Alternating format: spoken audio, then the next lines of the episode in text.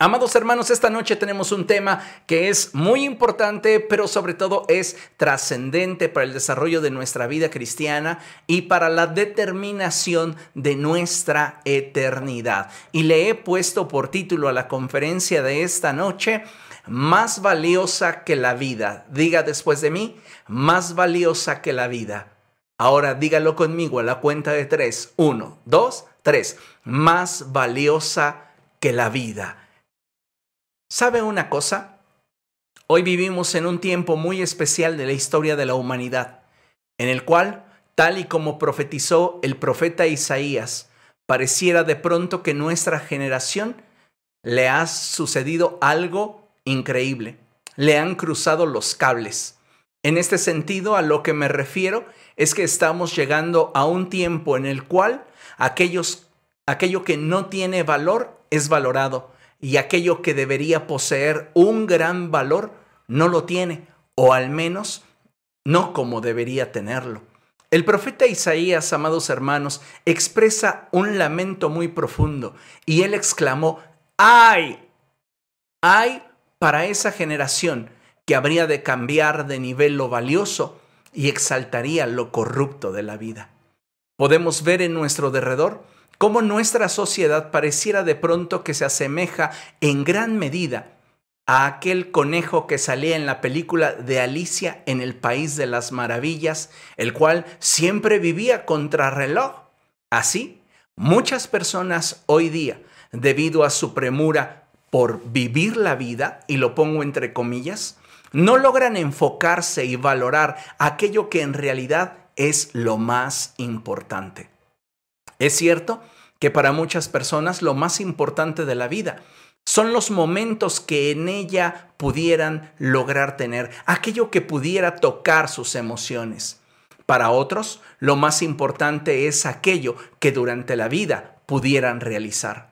Sin embargo, pareciera que en definitiva, para todos, lo más importante siempre es la vida misma. Sin embargo, a la luz de la escritura, hay cosas muy importantes que debemos considerar, que de asimilar de forma correcta nos permitirán entender que hay muchas cosas de mayor valor que nuestra existencia misma. Sí, aun cuando pareciera un tanto ilógico considerarlo desde esta perspectiva, la verdad es que sí hay muchas cosas que tienen un valor superior a nuestra propia vida y dentro de ellas, hoy me gustaría solo mencionar que como hijos de Dios deberíamos considerar y valorar nuestra salvación, de tal manera que incluso ésta llegue a ser a nuestros ojos más valiosa que nuestra propia vida. ¿Qué prefiere usted? ¿Conservar su vida o perderla por la causa del Evangelio? Entregársela a Cristo vivir para el Señor. El Señor Jesucristo dijo que aquel que quiera guardar su vida o salvarla, la perdería. Y aquel que la perdiera por causa de Él y de su Evangelio, la hallaría. Pienso, amados hermanos, que con el paso del tiempo y de acuerdo al surgimiento de muchas ideologías, muchos creyentes le han perdido la estima el valor, el aprecio a su salvación. Y hoy para muchos es mucho más importante vivir el momento que perseverar en esa unidad con el Espíritu a fin de ser hallados unidos a Cristo. Es aquí donde yo debería y usted debería cuestionarse, ¿qué tanto estamos valorando nuestra salvación? ¿Realmente nuestra salvación es más valiosa que nuestra propia vida? ¿Sabe una cosa? Me gustaría preguntarle algo. Para usted, ¿qué es la vida? Para ti, joven que me ves en esta noche, ¿qué es la vida? Sin duda podríamos expresar muchas cosas respecto a lo que para cada uno de nosotros es la vida. Quizá, si pudiéramos definir la vida en una sola palabra, habría quienes podrían definirla como la vida es amor. Otros dirían la vida es placer. Algunos definirían la vida como familia, amigos, viajes, dinero, posesiones, educación. Pero si me permites expresar mi punto de vista, si tuviera la oportunidad de poder definir la vida con una sola palabra, la palabra que emplearía sería oportunidad. Para mí, la definición de la vida en una sola palabra sería oportunidad. ¿Por qué? Mi concepto de la vida es este y deseo compartírtelo. La vida es la experiencia temporal y no renovable en la cual Dios nos da la oportunidad de ser felices y plenos. Si tú te fijas y pones atención en derredor, la vida es una oportunidad para crecer, es una oportunidad para madurar, es una oportunidad para ser felices, es una oportunidad para alcanzar la plenitud, es una oportunidad para tener estabilidad. Pero muchos de nosotros no estamos aprovechando esa oportunidad que el cielo nos brinda. Debemos entonces entender que la vida es esa experiencia temporal y no renovable, en la cual Dios nos da la oportunidad de ser felices y plenos, en la cual, escucha bien esto, a pesar de las dificultades, podamos aprender a relacionarnos con Dios, a fin de que podamos decidir cuál será la forma en la que deseamos existir una vez que abandonemos esta vida material. ¿Hay una vida después de esta? Sí. La Biblia así lo expresa. De hecho, la palabra de Dios dice que está establecido a los hombres el morir una sola vez y después de esto, el juicio. La pregunta obligada sería, ¿Dónde te gustaría existir la eternidad? ¿Te gustaría disfrutar de una vida eterna? ¿O estás optando por vivir el momento, aunque esto comprometa tu eternidad y te sentencie a una muerte eterna? Sabemos por lo que la escritura enseña y por la experiencia propia de la vida que nuestros días en este mundo están contados y que en algún momento de nuestra historia habremos de abandonar este cuerpo. Algunos lo han hecho siendo muy jóvenes, otros tienen la bendición de llegar a la edad adulta. Sin embargo, existe esta ley de que un día habremos de morir. Ahora bien, sabemos que como seres humanos tenemos un lastre que nos sentencia y nos aparta de Dios. Y este lastre es el pecado.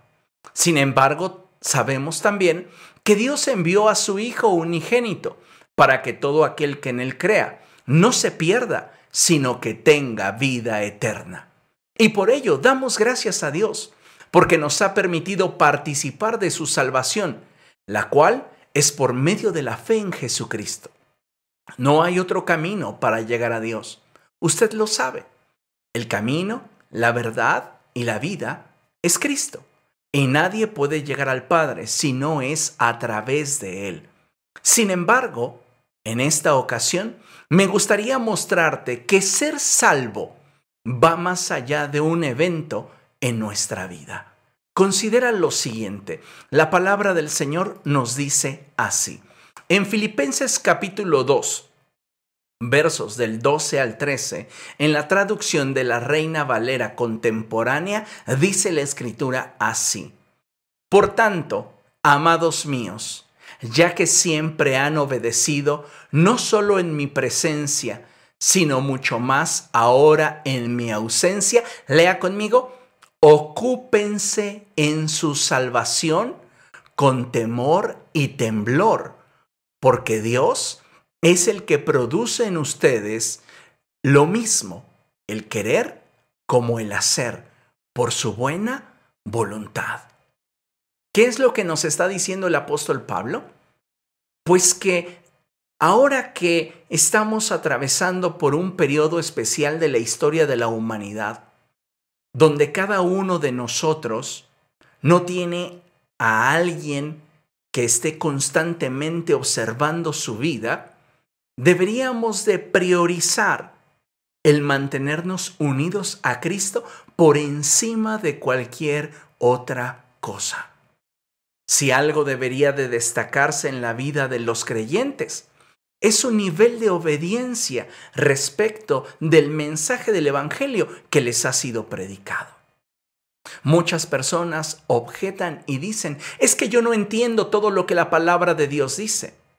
A lo cual les respondo y les digo, no te preocupes por aquello que no entiendes de la palabra de Dios. Ocúpate en obedecer aquello que sí entiendes de la palabra de Dios. En este mismo sentir y sobre esta misma línea de pensamiento es que el apóstol Pablo en un momento pareciera que lo que desea es que cada uno de nosotros esté consciente que la salvación no es simplemente un suceso que se dio en algún momento de nuestra historia, sino que es una relación que se mantiene viva día a día con Cristo. La salvación no es una sentencia que se nos da en un punto en nuestra vida y que a partir de ahí nada puede cambiar dicha sentencia. La salvación de hecho es un privilegio del cual participamos día a día en la medida que nosotros nos ocupamos de nuestra salvación con temor y temblor, sabiendo que Dios en su gran amor y misericordia por nosotros va a despertar en nuestro corazón ese deseo por honrarle y buscarle con todo nuestro corazón. Pero ¿qué necesitamos para que Él ponga en nosotros el querer como el hacer? pues estar dispuestos a menguar para que Él crezca en nuestra vida. En este pasaje de la escritura que acabamos de leer, es digno de resaltar el hecho de que la salvación, si bien procede de Dios y la obtenemos a través de la fe en Jesucristo, también es importante destacar que el permanecer en ella nos implica una determinación personal para permanecer unidos a Cristo y de esta forma agradar a Dios. A lo largo de los años he conocido a muchas personas que piensan que la salvación es un evento que se da de forma casi mística al momento de repetir una oración. Sin embargo, de acuerdo a lo que la palabra de Dios enseña, escuche bien esto, la salvación es mucho más que un evento en nuestra vida. La salvación de nuestras almas es más bien un, proceso continuo, constante, que se da como resultado del arrepentimiento y la fe. Y esto es lo que conocemos como el nuevo nacimiento. Una persona no nace de nuevo por haber repetido una oración que alguien más le ayudó a elaborar. La salvación surge de nuestro arrepentimiento y de la fe que ejerzamos en el sacrificio de Cristo Jesús a favor nuestro. Por eso, amados hermanos, es importante que entendamos que para ser salvos, el Señor Jesucristo nos enseñó que debíamos ser fieles a Él hasta el final de nuestros días y no valernos de una oración que ni sentimos y tampoco creímos para pensar que somos salvos. Ha habido una forma de pensamiento que ha llevado a una enorme cantidad de personas al infierno. Y esa ideología es la de ser salvo siempre salvo.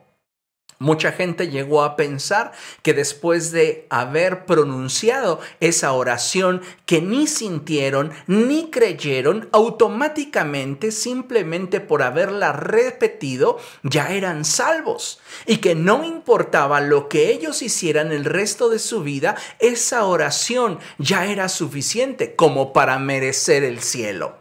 Yo no sé cuántos de ustedes continúen teniendo esta forma de pensamiento. Deseo que ninguno de ustedes lo pudiera tener. Lo importante a destacar es que si realmente en nosotros se produjo un verdadero arrepentimiento y tenemos fe en Jesucristo, entonces podemos estar seguros que el Espíritu de Dios nos guiará a toda verdad.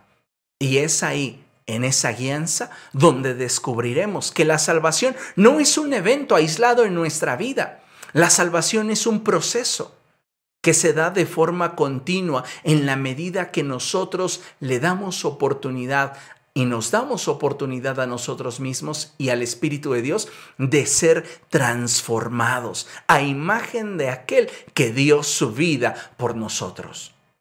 Muchas personas quizás se cuestionen, me hablas de la salvación, pastor, pero ¿salvo de qué?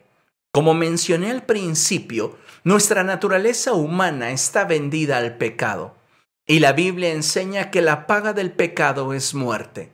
En este sentido, todos merecemos morir eternamente, lo cual, aplicado a una naturaleza espiritual eterna, se debe entender en el sentido de existir después de haber abandonado esta morada temporal que es nuestro cuerpo, en un estado espiritual donde estaremos completamente apartados y separados de Dios.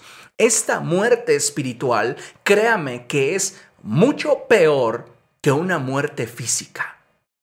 La vida es una experiencia temporal y no renovable que Dios nos da para que en ella tengamos la capacidad de poder elegir. Es una oportunidad donde tú y yo vamos a decidir dónde queremos pasar el resto de nuestra existencia. No olvidemos que cuando Dios creó al hombre, a imagen de él lo creó. Hombre y mujer los creó. Y dijo Dios, hagamos al hombre a nuestra imagen y semejanza. Parte de esa semejanza es la eternidad. La diferencia en cuanto a la eternidad con Dios es que la eternidad de Dios no tuvo un principio. Nosotros sí. Él nos creó, Él nos formó. Y a partir de este momento, no dejaremos de existir jamás. En algún momento de nuestra historia abandonaremos este estuche, este medio a través del cual podemos interactuar con la materia que nos rodea. Pero tú, en esencia, no eres ese estuche. Tú eres un ser espiritual que habita de forma temporal el cuerpo que hoy posees. Pero te has puesto a pensar que en este tiempo de vida tienes la oportunidad de elegir dónde deseas existir en la eternidad. Cuando hablamos de que en Cristo hay vida eterna, hablamos de que después de abandonar este cuerpo, tendríamos la oportunidad de estar en la presencia de Dios. Y cuando hablamos de una muerte eterna, hablamos de que continuaremos existiendo, pero completamente ajenos a la presencia de Dios, separados de Dios, lo cual es una muerte espiritual. Hoy tenemos la oportunidad de elegir. La pregunta obligada, amados hermanos, es si estamos eligiendo de manera correcta. Muchos han optado por decir, yo quiero a Cristo como Salvador, pero no han optado en tener a Cristo como Señor. Y tal vez piensan que Dios tiene la obligación de salvarles, puesto que en algún momento de su vida repitieron una oración de fe. Pero como ya te lo he mencionado, la salvación, más allá que ser un evento en nuestra historia, es un proceso que se da de forma constante, de forma continua en nuestra existencia, donde día a día elegimos y optamos por Cristo. Es ahí donde nosotros, como lo expresó el apóstol Pablo, nos ocupamos de nuestra salvación. Hoy, tú y yo necesitamos reflexionar sobre qué tanto nos hemos estado ocupando en permanecer en Cristo. Muchas personas piensan que son salvos y que no importa lo que hagan, continuarán siendo salvos. Vaya mentira que Satanás les ha vendido. si tú y yo no permanecemos fieles delante de Dios y no somos fieles a Jesucristo, no podremos demandar misericordia el día que estemos delante de su presencia.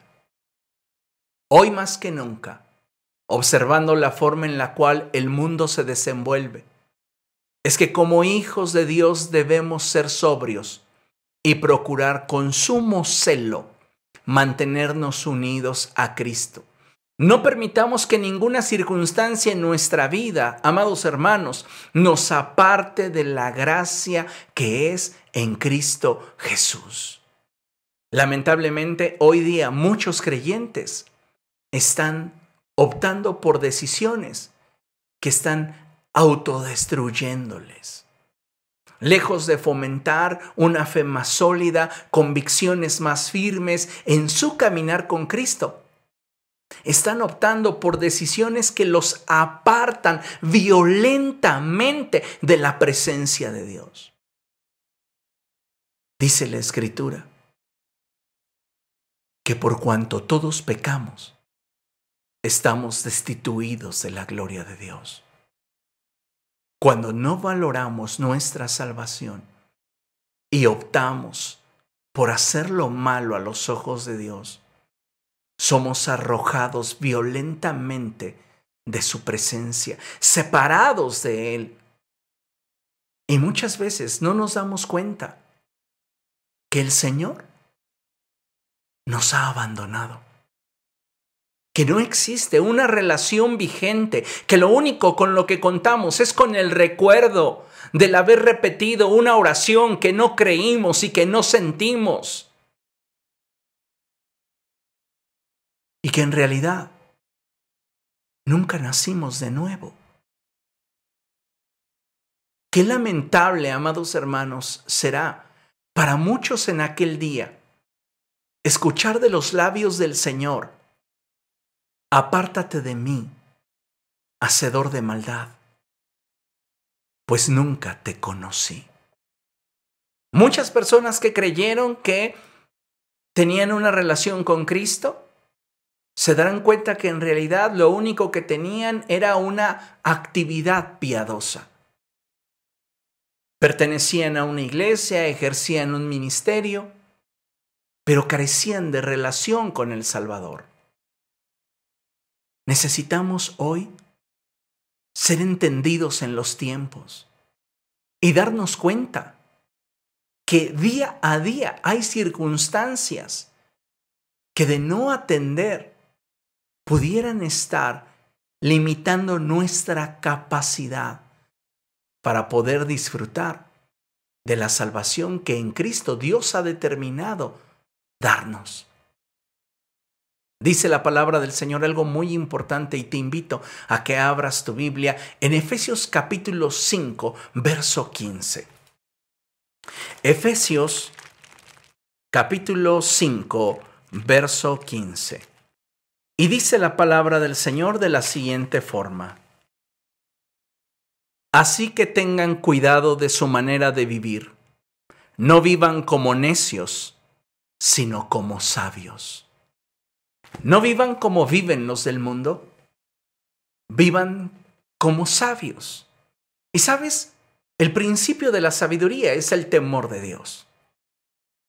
Así que necesitamos aprender a vivir bajo el temor de Dios. ¿Para qué? Para mantenernos en la salvación que Cristo nos dio. Hoy día son cada vez más los creyentes que viven alejados de la realidad que profesan. No se han comprometido de verdad con su salvación y consideran que un poco de pecado en sus vidas no tiene el poder de comprometer su salvación. La escritura, amados hermanos, dice que un poco de levadura leuda toda la masa. Y también la palabra del Señor nos advierte lo siguiente. En Eclesiastés capítulo 10, verso 1, la escritura dice así. Las moscas muertas apestan y echan a perder el perfume. Asimismo, pesa más una pequeña necedad que la sabiduría y la honra juntas. Tremendo, ¿no? La escritura nos está advirtiendo entonces a que velemos por nuestra salvación y que día con día caminemos a la luz de la luz del Señor. No sea que envanecidos creyendo que podemos guiarnos solos, tropecemos en la oscuridad de nuestros pensamientos. Por esta causa, amados hermanos, es que como creyentes debemos de velar mayormente cuando de nuestra salvación se trata, ya que es importante que seamos conscientes de que si no permanecemos fieles al Señor hasta el final, reitero, no tendremos la capacidad de poder participar de la salvación que en Cristo nos ha sido concedida. Escucha bien esto. La salvación jamás debería considerarse como una póliza de seguro que sin importar cómo vivamos nos garantice la entrada al cielo.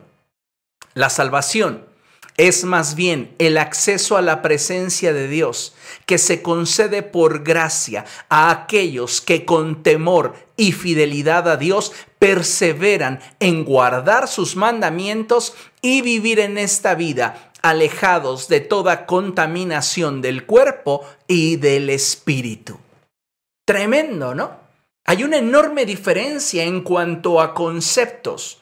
Porque muchas veces estamos inclinándonos por ese concepto que nos resulta atractivo y cómodo.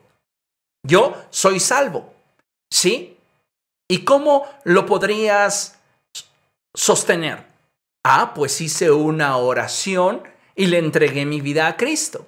¿Y vives de forma agradable a Dios? Bueno, a veces sí, a veces no. ¿Se da cuenta? Muchos creyentes están dándole la vuelta a un genuino compromiso con Cristo.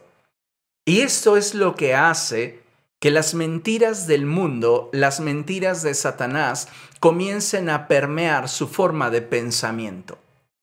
Nosotros, como hijos de Dios, debemos estar alertas y darnos cuenta que para ser salvos necesitamos permanecer unidos a Cristo desarrollando nuestra vida diaria en el temor del Señor, siendo fieles a Él y preservando cada día sus mandamientos en nuestro corazón para no pecar contra Él, viviendo en esta vida alejados de toda contaminación del cuerpo y del espíritu. Vea lo que dice el apóstol Pablo en segunda a los Corintios, Segunda a los Corintios capítulo 7, verso 1.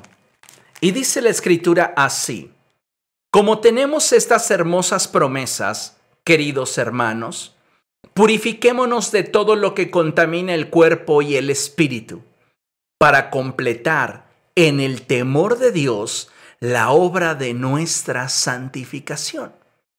Pablo comienza ahora a hilar el tema de la salvación con el tema de la santificación.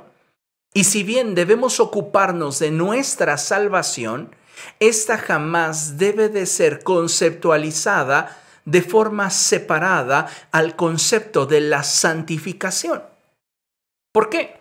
Porque servimos a un Dios que es santo.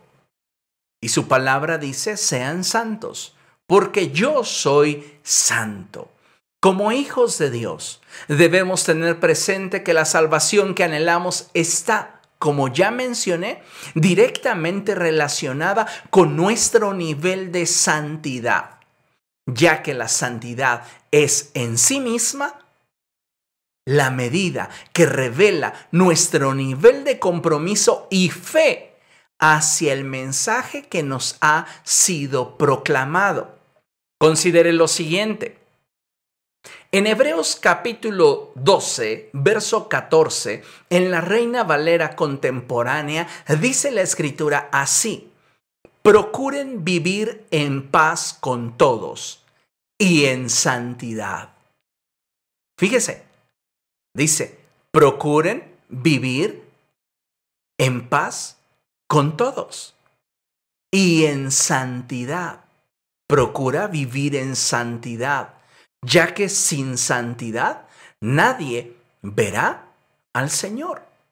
No importa cuál sea nuestro cargo dentro de la organización religiosa a la que pertenecemos, puedes ostentar el título de apóstol, profeta, evangelista, maestro, pastor. Puedes ser maestro de niños, puedes ser diácono, puedes ser anciano, puedes ejercer muchas actividades dentro de la iglesia. Y sabes una cosa, ninguna de estas te garantiza que serás salvo en el día final. ¿Qué es entonces lo que debemos hacer para ser salvos? Creer en el Señor Jesucristo. Arrepentirnos de todo corazón de nuestros pecados y buscar vivir una vida que refleje su naturaleza y su carácter siempre. Necesitamos, amados hermanos, aprender a valorar nuestra salvación. Como lo he mencionado, algunos han muerto muy jóvenes, otros han llegado a la edad adulta y finalmente se han despedido de este mundo. Pero ¿quién de nosotros sabe el momento en el cual habrá de dejar esta tienda de campaña para despertar a la realidad del mundo espiritual? Muchos de nosotros no estamos valorando celosamente nuestra salvación. Y es ahí donde deberíamos cuestionarnos si en esta oportunidad de elección que Dios nos da, estamos decidiendo de manera correcta. Ya el apóstol Pablo nos exhorta a ocuparnos de nuestra salvación. Y no solo eso, sino que nos dice que vivamos de forma sabia, poniendo como fundamento de nuestra vida el temor a Dios. Y que entendamos que solamente siendo santos es que un día podremos ver a Jesús. ¿Te das cuenta cómo el ser salvos dista mucho de simplemente creer que somos perfectos por haber realizado una oración? ¿Por haber repetido una expresión que a alguien más se le ocurrió?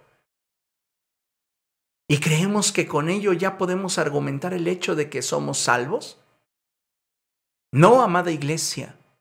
Necesitamos velar por nuestra salvación y día a día comprometernos por permanecer fieles a Cristo, porque solo de esa manera es que el día que partamos de este mundo podremos reclamar la salvación que Cristo compró para nosotros en la cruz del Calvario.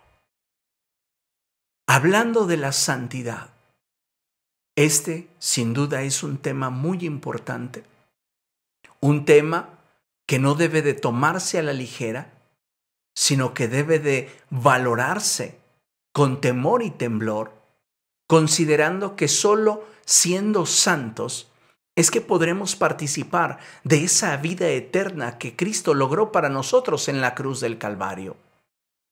Así que con gusto vuelvo a presentarte esta lámina en la cual la palabra del Señor nos exhorta a procurar vivir en paz con todos y en santidad, sin la cual nadie verá al Señor. Ahora, ¿qué es la santidad? ¿Qué es ser santo? Porque a santidad nos llamó el Señor. Y la santidad, amados hermanos, es el resultado que se da de caminar con Dios. Déjame mostrártelo en una forma extendida para que podamos estar en el mismo canal y entender que la santidad no tiene mucho que ver con ciertas conductas, sino más bien tiene que ver con la naturaleza gobernante en nosotros y la relación que tengamos con Cristo para que a través de Él podamos manifestar la vida que de Él procede. Mira, considera lo siguiente. La santidad, leemos en nuestra lámina, es el fruto que produce el Espíritu en nuestra vida. La santidad no procede de nosotros, procede de Dios. Entonces la santidad es el fruto que produce el Espíritu en nuestra vida cuando decidimos menguar a nosotros mismos para que Dios haga su voluntad en nosotros y a través de nosotros. Entonces presta atención a esta imagen y date cuenta que la santidad es el fruto de aquellas conductas, aquel estilo de vida, aquella forma de pensamiento que el Espíritu Santo establece en nosotros como forma de vida. Solo cuando el Espíritu Santo gobierna en nuestra vida y somos guiados a toda verdad, es que entonces nosotros tenemos como fruto una vida obediente a la palabra de Dios. Una vida en sujeción a la voluntad del Espíritu del Señor. Una vida llena de amor por Dios y por nuestro prójimo una vida de fidelidad a los principios de la palabra de Dios. Una vida llena de compromiso hacia el Evangelio y hacia aquello que la palabra de Dios me ordena. Una vida de entrega. Hoy día pareciera que en muchos aspectos el cristiano ha dejado de entregarse por completo al Señor. Le entrega parte de su vida, pero no se entrega íntegramente. Y si tú quieres ser salvo, necesitas tener una entrega íntegra e integral. Es decir, completa y absoluta, que envuelva completamente tu naturaleza tu cuerpo, tu alma y tu espíritu.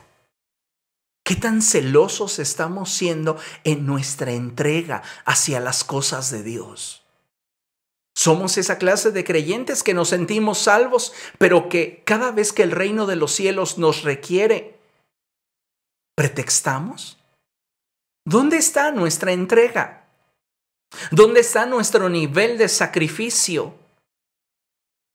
Conocí a una persona que alardeaba de ser salva y decía, ya Cristo se sacrificó por mí, ¿por qué yo me habré de sacrificar por el Evangelio o por qué habría yo de sacrificarme por los demás? ¿Cuántas veces nuestra visión es tan corta que no nos damos cuenta que una vida gobernada por el Espíritu del Señor manifestará como fruto el deseo de ofrecernos como una ofrenda a Dios y ser derramados sobre el sacrificio. Cuando tú eres gobernado por el Espíritu de Dios y guiado por el Señor, tu vida refleja pureza en todos los aspectos de tu vida. Cuando tú eres verdaderamente salvo y deseas permanecer en esa salvación, tu vida se caracteriza por tener un fruto de humildad, devoción. ¿Cómo es tu entrega al Señor cuando estás delante de su presencia, cuando estás en intimidad con Él? ¿Cómo es tu devoción a Él? O muchas veces ni siquiera le mostramos a Él esa devoción?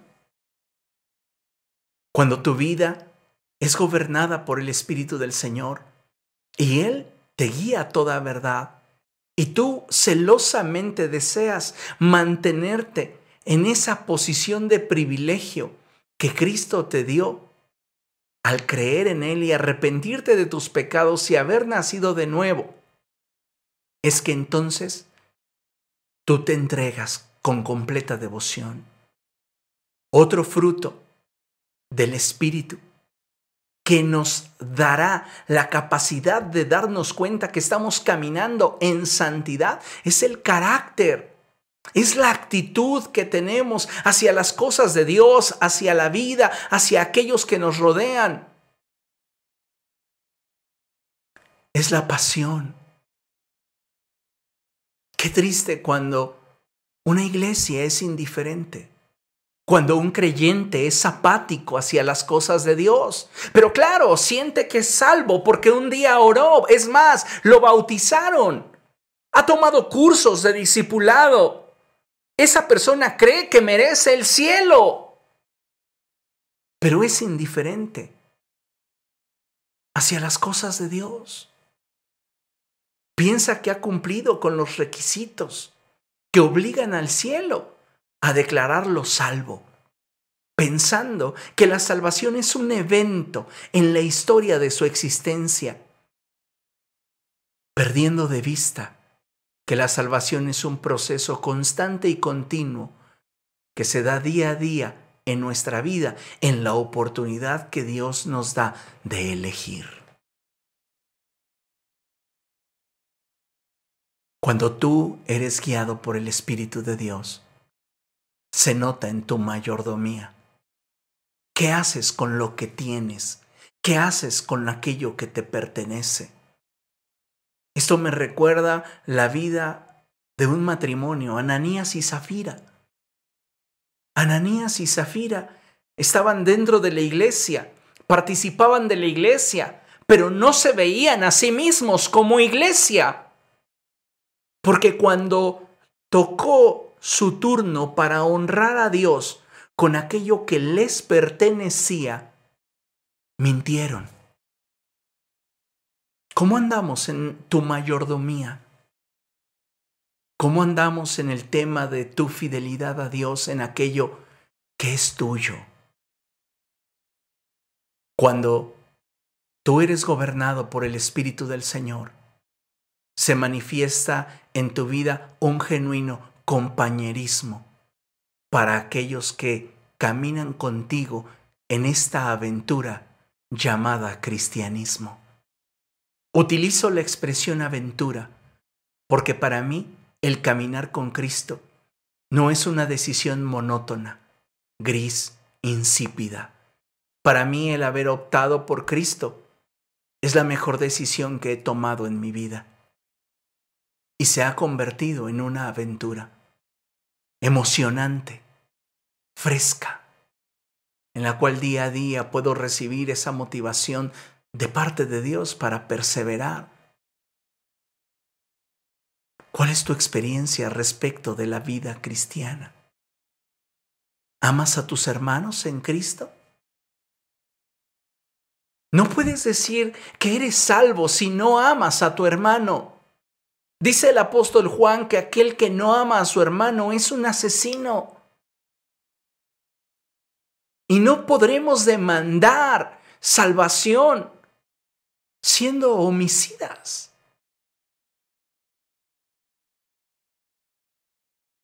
Cuando tú realmente eres gobernado por el Espíritu Santo, uno de esos frutos es el perdón. Y sabes, todas estas características que te he mencionado dan como resultado la santidad. Dime cuál es tu grado de santidad a la luz de este pequeño esquema cómo andamos en obediencia, en sujeción, en amor, en fidelidad, en compromiso, en entrega, en sacrificio, en pureza, en humildad, en devoción, en carácter, en actitud, en pasión, en mayordomía, en compañerismo, en perdón. No somos capaces de perdonar a quien nos agravió, pero queremos que Dios nos perdone. Nos olvidamos que el Padre nuestro dice, perdónanos, como también nosotros perdonamos a quienes nos ofenden. Si Dios te perdonara como tú estás perdonando a quien te agravió, a quien te ofendió, a quien te lastimó, a quien te dañó, ¿estarías satisfecho con ese nivel de perdón?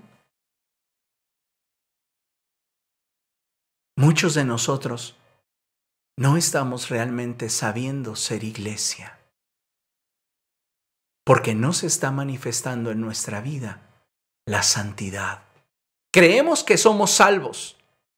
Porque un día repetimos una oración que no sentimos y que tampoco creímos, pero que pensamos que al haberla repetido, ya el cielo nos tiene que recibir con las puertas abiertas. Amados hermanos, la salvación. Debes entender esto, lo repito, la salvación no solamente nos otorga el privilegio y la oportunidad de poder ser salvos, también implica un gran compromiso y una gran responsabilidad que debemos valorar, ya que de no permanecer en Cristo, escucha bien esto, habremos de ser juzgados de una forma más severa que aquellos que ignoraban el Evangelio la causa, el por qué, el motivo, el haber menospreciado la verdad. Pero no me creas a mí.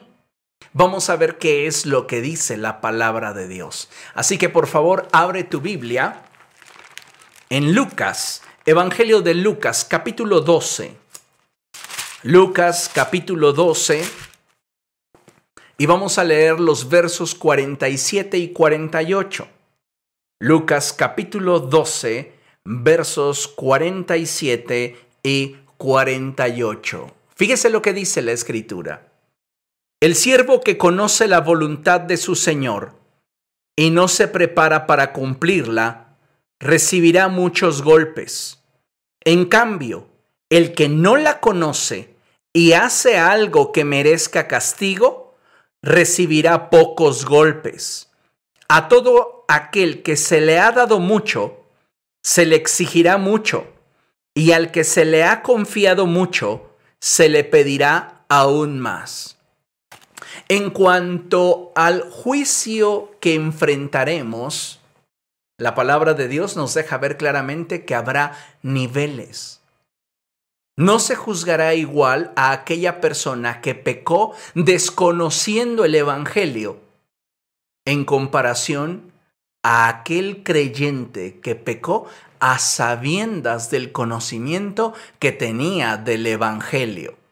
Esto es tremendo, porque la Escritura dice que aquel que conociendo la voluntad de su Señor no la realiza, va a recibir muchos azotes, mientras que aquel que hizo algo digno de ser azotado, pero tiene a su favor, y lo pongo entre comillas, que ignoraba la voluntad de su Señor, recibirá pocos azotes.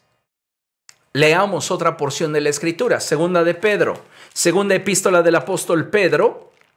Vamos allá y vamos a leer por favor el capítulo 2 y prestar especial atención a lo que nos dice el capítulo 20 y el capítulo 21. Dice la palabra del Señor así, escuche con atención.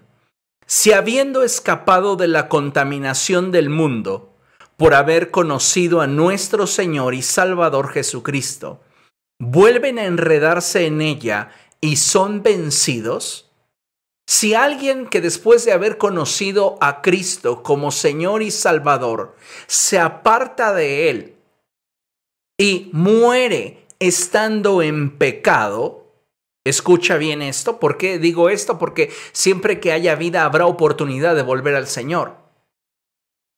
Pero nuestra salvación no debería de ser tratada como si fueran pelotas para jugar malabares. Nuestra salvación debería de ser valorada y aquilatada. Considera lo que está diciendo el apóstol Pedro. Vuelvo a la lectura. Si habiendo escapado de la contaminación del mundo por haber conocido a nuestro Señor y Salvador Jesucristo, vuelven a enredarse en ella y son vencidos, terminan en peores condiciones que al principio. Más les hubiera valido no conocer el camino de la justicia que abandonarlo después de haber conocido el santo mandamiento que se les dio. Fíjate, a la luz de la palabra de Dios, más le hubiese valido a un creyente jamás haber escuchado el nombre de Jesús, jamás haber leído la Biblia, más le hubiese valido que habiendo escuchado el nombre y conociendo la escritura, haberse apartado de Cristo. Piense en una persona que usted está consciente de que murió en sus pecados. Estoy seguro que muchos de nosotros conocemos personas que sabemos que murieron sin haber reconocido a Cristo como Señor y Salvador. Piensa en aquellas personas que murieron sin haber conocido de Jesús. Bien, todas esas personas serán juzgadas. Pero su castigo no se comparará con el castigo que tú y yo recibiremos si morimos en pecado. Por esta razón es que necesitamos ser celosos con nuestra salvación. Necesitamos entender que si somos fieles al Señor tenemos una seguridad al vivir para Él. Y es el que nuestros nombres estarán escritos en el libro de la vida. Sí, si tú vives para Cristo y si tú le permites al Espíritu Santo gobernar sobre tu vida, puedes tener la certeza de que tu nombre ha sido escrito en el libro de la vida. Necesitamos, amados hermanos, entender que como la salvación es un proceso, el momento de definición es el instante de nuestra muerte. ¿Morimos en Cristo o morimos sin Él? ¿Y quién de nosotros sabrá cuándo nos llegará la muerte? Por eso es importante permanecer fieles hasta el fin. Y tenemos que valorar nuestra salvación y ocuparnos de ella. Porque, repito, y no me voy a cansar de insistir en esto, nuestra salvación no es un evento que se da en un instante de nuestra existencia. Es un proceso que se vive diariamente. Hoy es nuestra oportunidad de reafirmar nuestra salvación. Mañana, si Dios nos da vida, tendremos la oportunidad de confirmar nuestra salvación. Necesitamos valorar lo que Cristo obtuvo para nosotros en la cruz del Calvario. Considere lo que la palabra del Señor dice. En Apocalipsis capítulo 20, versos del 11 al 15, dice la palabra del Señor lo siguiente. Luego vi un gran trono blanco y a alguien que estaba sentado en él. De su presencia huyeron la tierra y el cielo sin dejar rastro alguno. Vi también a los muertos. Tremenda declaración. Vi también a los muertos, grandes y pequeños, de pie delante del trono. Wow. Se abrieron unos libros y luego otro, que es el libro de la vida. Los muertos fueron juzgados según lo que habían hecho, conforme a lo que estaba escrito en los libros. ¿Sabes? Todo cuanto hacemos bueno o malo se registra en el cielo. Y si queremos que alguna acción nuestra sea borrada de esas crónicas personales. Necesitamos arrepentirnos, confesar nuestro pecado a Dios y pedir que su sangre nos limpie de toda maldad. Su palabra lo dice de esta forma. Pero si confesamos nuestros pecados, Dios que es fiel y justo nos los perdonará y nos limpiará de toda maldad. De este juicio, ningún ser humano que haya existido sobre la faz de la tierra se podrá escapar.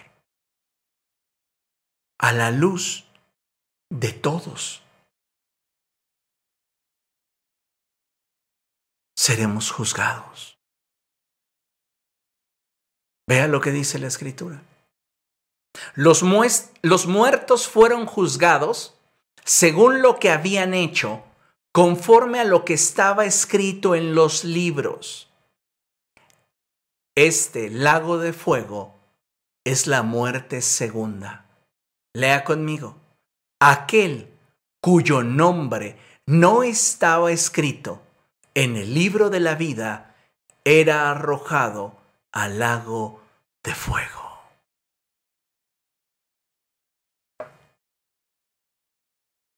Muchas personas viven con la idea de que en el momento en el cual ellos hacen esa oración de fe, que no sintieron, que no creyeron, en ese instante, por haber repetido unas palabras, su nombre fue escrito en el libro de la vida y no es así.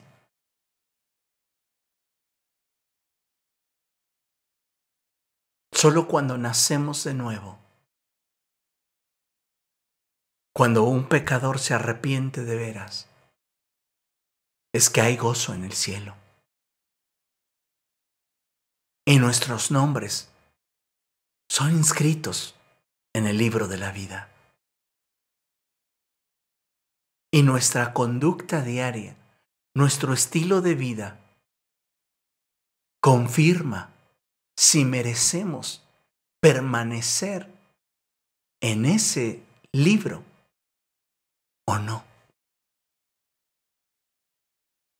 El salmista expresa y dice, sean borrados sus nombres del libro de la vida y jamás tengan parte con los justos. Nuestro estilo de vida está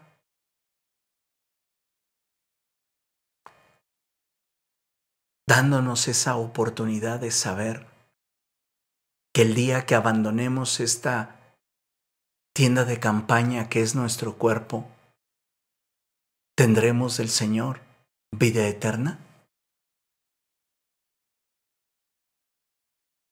A veces, amados hermanos, no estamos reflexionando sobre el valor que le estamos dando a nuestra relación con Cristo a la santidad, a la guianza del Espíritu Santo. Y nos conformamos con lo que piadosamente realizamos, como si la salvación se obtuviese por obras.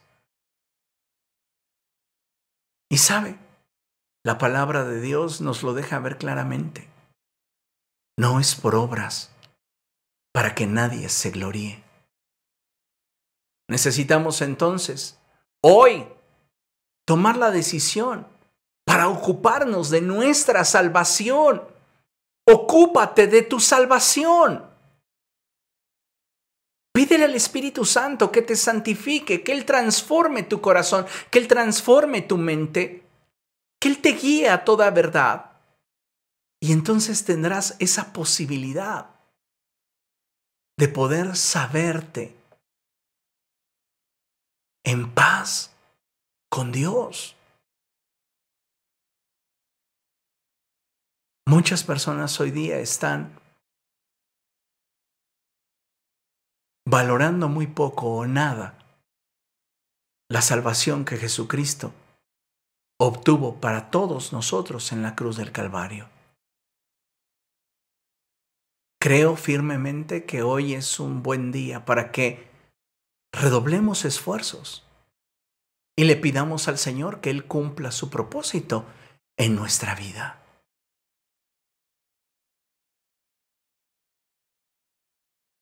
Tú necesitas permitir que el Espíritu Santo obre en ti. Si realmente deseas que la obra de salvación en tu vida sea ratificada en el día en el cual estés delante de Dios. Ese día para muchos, como ya mencioné, será un día de gran confusión. porque se van a basar en sus obras piadosas y no en el fruto que Dios estaba demandando de todos y cada uno de nosotros. No es lo que hagas, es lo que eres. Y si eres hijo de Dios, darás fruto como hijo de Dios. Ocúpate de tu salvación. Ocúpate de tu salvación.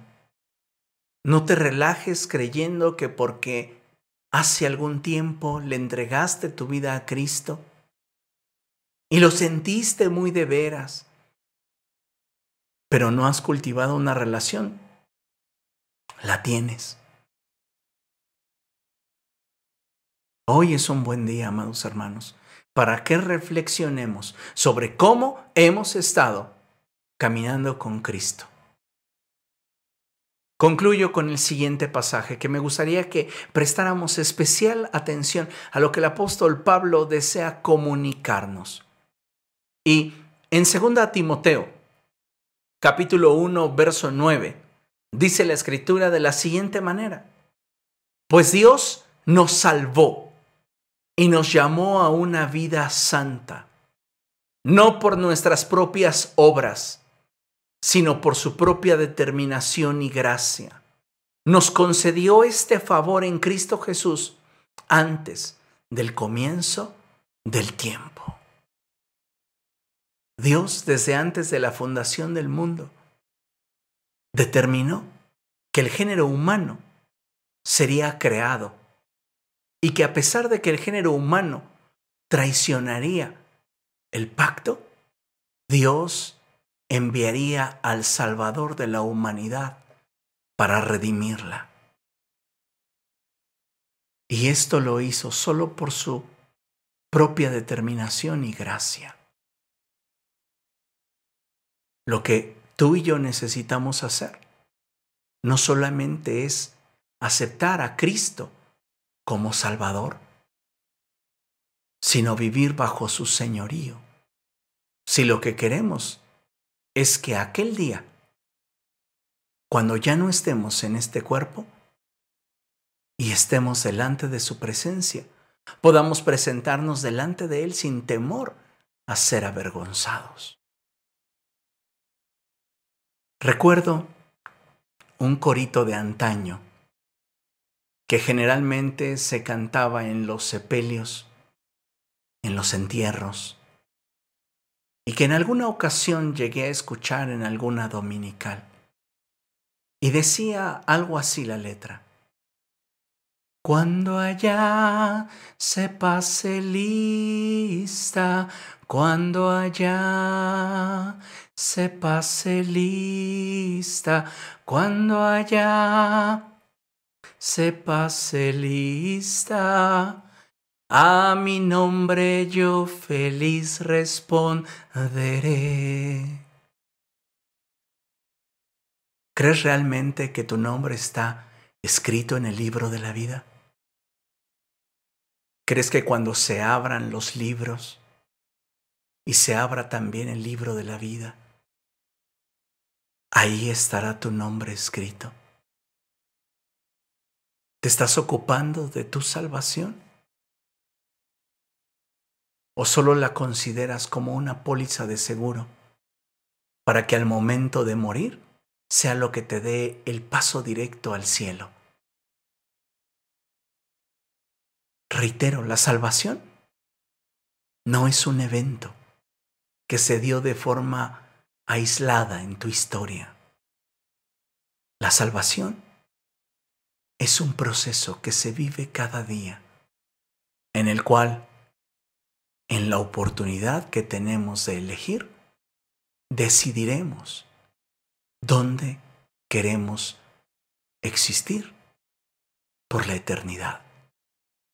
En la presencia de Dios o lejos de la presencia de Dios. Esa, amado hermano, es tu decisión. Nadie más lo puede decidir por ti.